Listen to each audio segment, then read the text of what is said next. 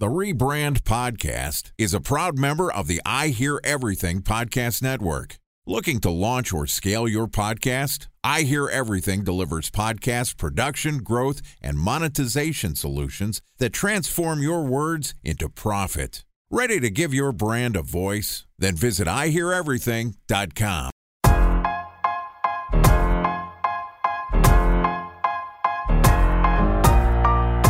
Welcome to the Rebrand Podcast, a member of the I Hear Everything Podcast Network.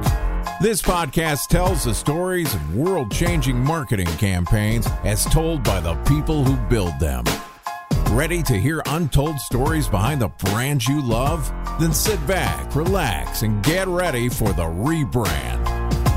Here's the host of the Rebrand Podcast, the CEO of the Harkey Group, Scott Harkey. All right, it's that time. Welcome to the rebrand. As you know, we tell untold stories of world changing brand campaigns as told by the marketers who built them. I'm your host and founder of the Harkey Group, Scott Harkey. And today we're going to discuss strategically navigating the CPG landscape.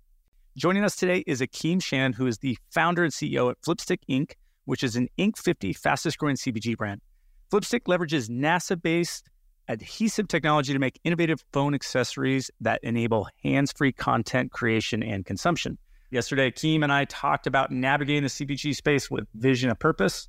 We talked about a bunch of cool shit yesterday, a bunch of great stories. Uh, him on a comedy special to the Shark Tank, you know, being cut and then back on and, and you know, slanging shit that at mall kiosk is badass. Today, I want to talk about making now your moment. And also want to talk a little more about the Shark Tank experience because I think it's cool. And I know people have a lot of questions. I mean, my kids love Shark Tank and I love that because they have so many questions. And so I think there's a lot we can learn from your Shark Tank experience. Here's my conversation with Akeem Shannon, CEO and founder of Flipstik. What's up, dude? Welcome back. Yo, what up? What up? All right, dude. All right, tell us about your Shark Tank experience. Like, what Shark? How, how did it go down? Who was your partner? I've heard some goofy stuff like you have to give a certain percentage even before the show, and then after there there can be some shrewd negotiations on the back end. So I'm just curious your experience. Yeah, for sure, man. So you know, I was pandemic year, right? It was 2020. At first, they were talking about doing Shark Tank over Zoom. I was like, please, God, don't have it be over Zoom.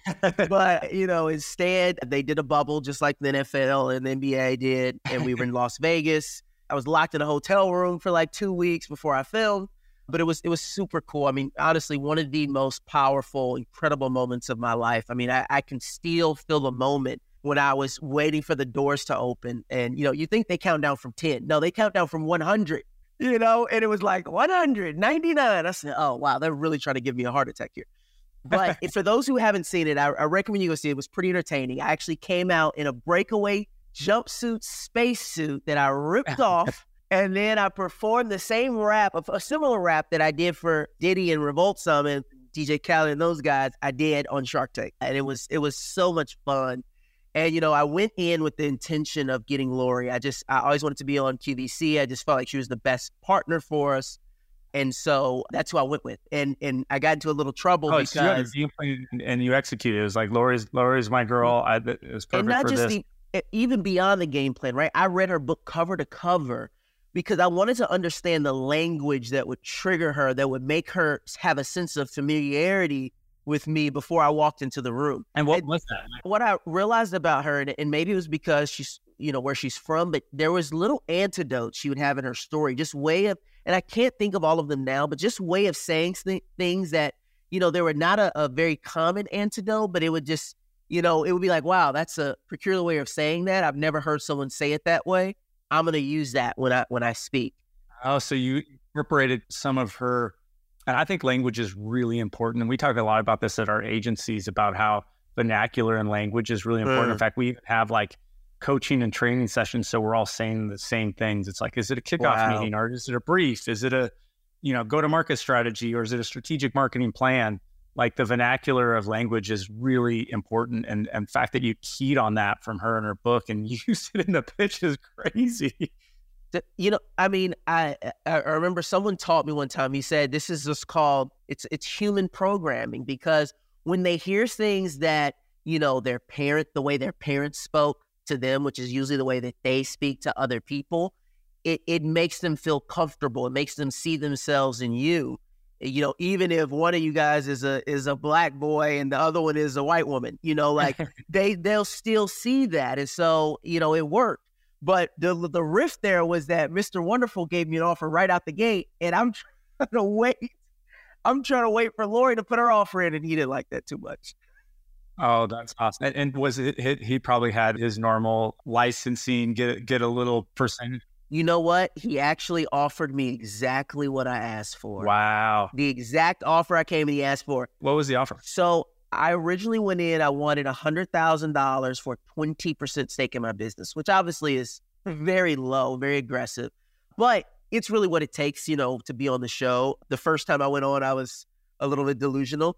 And so he offered me that right out the gate. I didn't take it. I kept answering Lori's questions. He got more and more frustrated. And then, you know, he pulled one of his, when Mr. Wonderful gives you an offer, you take it. No, I'm out. I can't wait to watch this episode. This is awesome.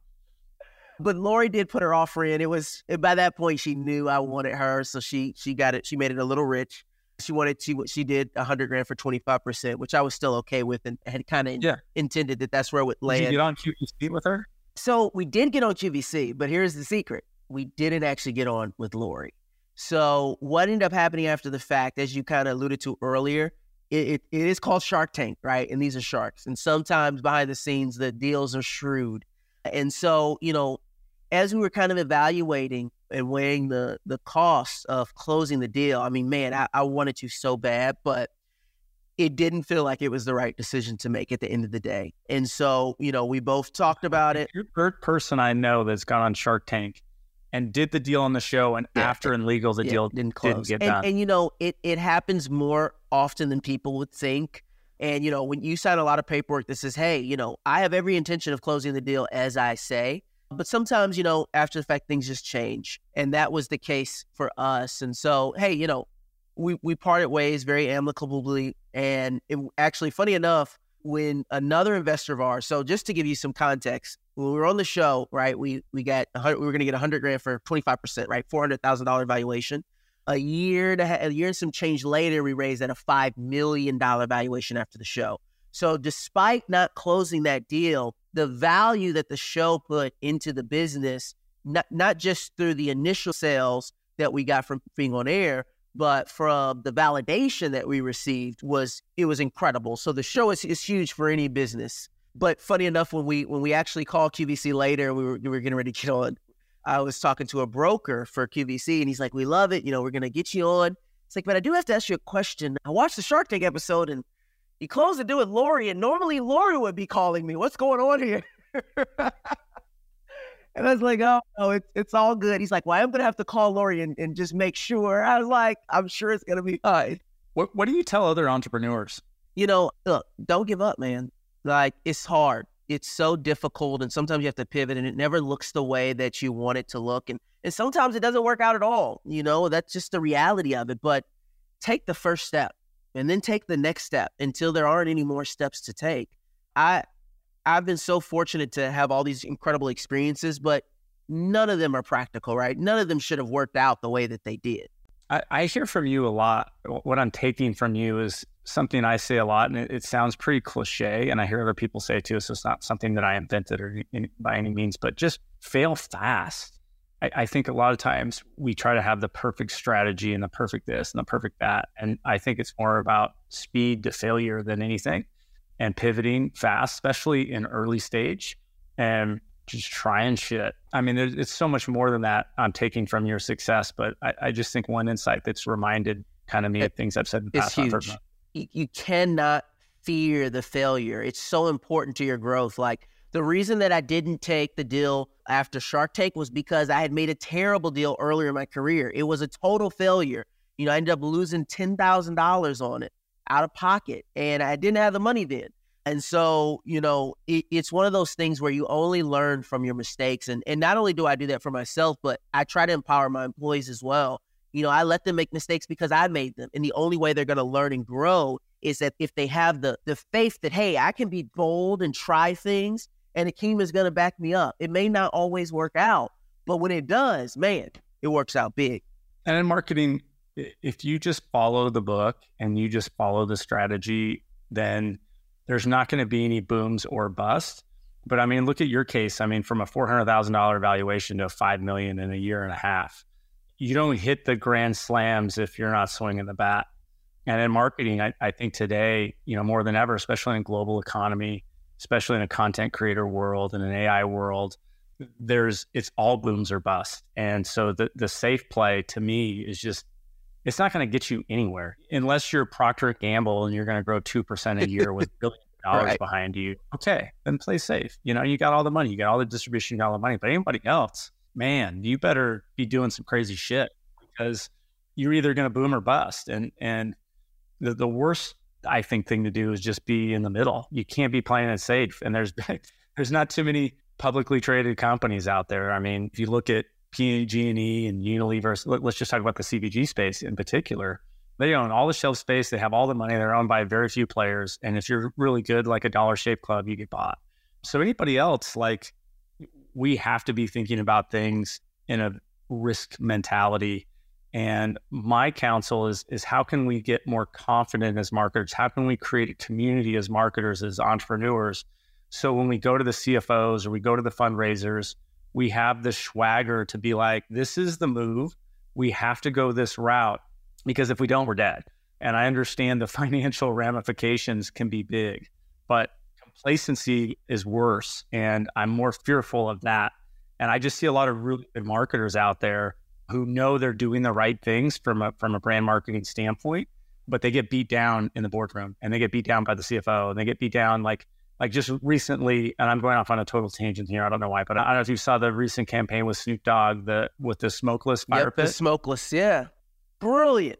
And the, it, it, was an amazing campaign, and amazing. Everyone heard about it. It was like Snoop, Snoop Dogg quit smoking weed. We're like, what? Holy shit! And it blew up, right?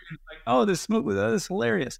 And the freaking stupid CFO, I saw an Adweek article the other day on Instagram, and I like lost my shit, dude. And I love my CFO, and I have a lot of other CFOs I work with, so I'm not I'm not trashing CFOs, but the CFO does an article and an interview with Adweek talking about how terrible the campaign was because they didn't sell any product.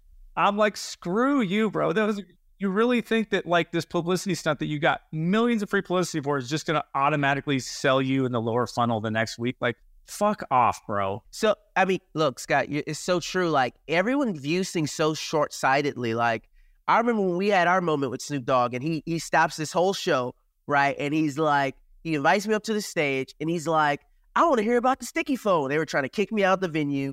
And he's like, this thing is going to change the world. He's like, it's like, this thing is a brand of genius. And he's just, all this stuff's happening. The crowd's going crazy.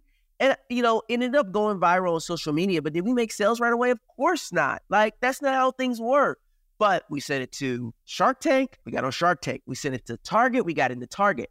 Then, about a year and a half later, it resurfaces because there was an article about how our net worth had ballooned up. And then on all the different blog sites, like the Shade Room and all this kind of stuff, they talked about how Snoop Dogg had made this man a millionaire. We had just launched in Target. And it was one of those things where it came full circle. And those videos kept recirculating on all these blogs. Snoop Dogg actually reached out to me again just to congratulate me and be like, yo, bro, you've been doing it. Like, we got to talk. And it was just one of those things where this was maybe two years after the moment happened, where it came full circle again and went viral a second time, way bigger than it had before, because now people can link, like, oh, wow, Snoop did this. And then this guy got on Shark Tank, and now, now he's in all these retail stores. Like, wow, look at this. So I think it's so short sighted, you know, and I was disappointed to see it too because that campaign was like, I, I remember sending it to my dad and be like, Dad, Snoop Dogg quit smoking.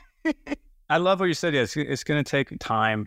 Great marketing is a culmination of all the little things everywhere. And that's kind of what I'm hearing from you. Um, man, true. It was awesome to have you on because this kind of inspired me. Congrats on all your success maybe final words or where people can find you or your company or what's next for the company, and and then we'll we'll we'll try to keep on our time limit. Yeah, uh, you know, you hit on something earlier, Scott, and you said your moment is now, and the truth is that look, there is no right next move. There's just the next move. So take the moment you have right now, do whatever feels right in the moment, and go for it. Sometimes it'll work, sometimes it won't, but the times it works, man, it's gonna hit big. Dude, can you say that again? That's so good. There's no right move there's just your next move. That's it. Like they're not all right. Like for example, I've been wanting to get into speaking, right, for a while. And I get invited to speak a lot, but I've never really pursued it. And I also wanted to get into doing shows and just really start to share my story. So I go and buy a Corvette, right? Back up a little bit. About my dream car, driving it back home, get pulled over by the cops, get a crazy ticket. I'm in backwoods, Kentucky. I thought they were going to shoot me. Luckily, I made it home a lot. And what do I do? I say, you know what? I got a fat ticket I got to pay on this car, but you know what? I'm going to turn lemons into lemonade. I emailed GM, cold email GM, tell them the whole story. They're like, you know what? We manufacture Corvettes in Kentucky. And in fact, our museum's in Kentucky. Why don't you talk to the head of marketing there? He just started. I email him, tell him the whole story. They're like, you know what? We love this. How about we do a show? Think about think about how how crazy that is and, and how that never should have worked. I just did the other day the same thing. This hasn't come to fruition yet, but I'm telling you it will right now. So you're hearing it now. I say, you know what? I want to take this key show even further. I was talking to some guys who know talent agents. I email a billionaire, the billionaire that bought Formula One, cold email. He responds, says, How about you talk to Formula E? He says, How about you talk to our marketing director? Now They're like, What if we did something at the Formula E race?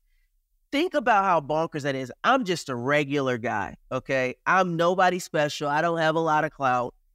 The fact that I could reach out to someone light years away from, from where I am now and them to just say, you know what? Why don't we have a conversation? You never know where it's going to go. And that's what I've done my entire journey, right? I never know what the right next step is, but I just take the next step. And I just trust that as I keep taking them, I'm going to get where I need to go. Akeem, man, thanks for coming on. This is this is exactly what this podcast is all about. Appreciate your story, and I know we're going to catch you at something somewhere, man. Absolutely. Thanks for having me, Scott. Big thanks to Akeem Shannon, founder and CEO of Flipstik, for joining us. If you can't wait till our next episode, you want to learn more about Akeem, as always, we're going to put a LinkedIn profile on our show notes. His company website, Akeem Shannon, akeemshannon.com, A K E E M S H A N N O N. Again, everything's at rebrandpod.com. So anything you want to know or hear about or notes or whatever, it's all there. If you want to be a guest on the show, looking for more CPG marketers, looking for more brand marketers in general, founders. I have a lot of ad tech and, and I love ad tech. I love agencies. I love some of the agencies but I'm, I'm being a little more critical, I, I, would say, on some of those applications. But I want to hear from more brands. So if you've got a cool story like Akeem's, this is, this is a perfect show for us, especially some of the founder stuff because you're you're in the trenches grinding, and we can really learn a lot. You can find me on all social channels, just at Scott Harkey, LinkedIn and Instagram, probably the best. But we're everywhere. Again, our big KPIs is, is, people who subscribe. Those are those are you're our people. If you want little marketing tips and tricks on a road trip or on a bus ride or at your house, you know, before bed or going to work or on a walk. That's what we're here for. Come come pop in, listen to 10, 15 minutes, get, get your little dose of marketing, hear what people are doing on the front lines, how we can learn, how we can get better. Hit that subscribe button. That's it for today. But remember, it's never too late to rebuild, reboot, or rebrand.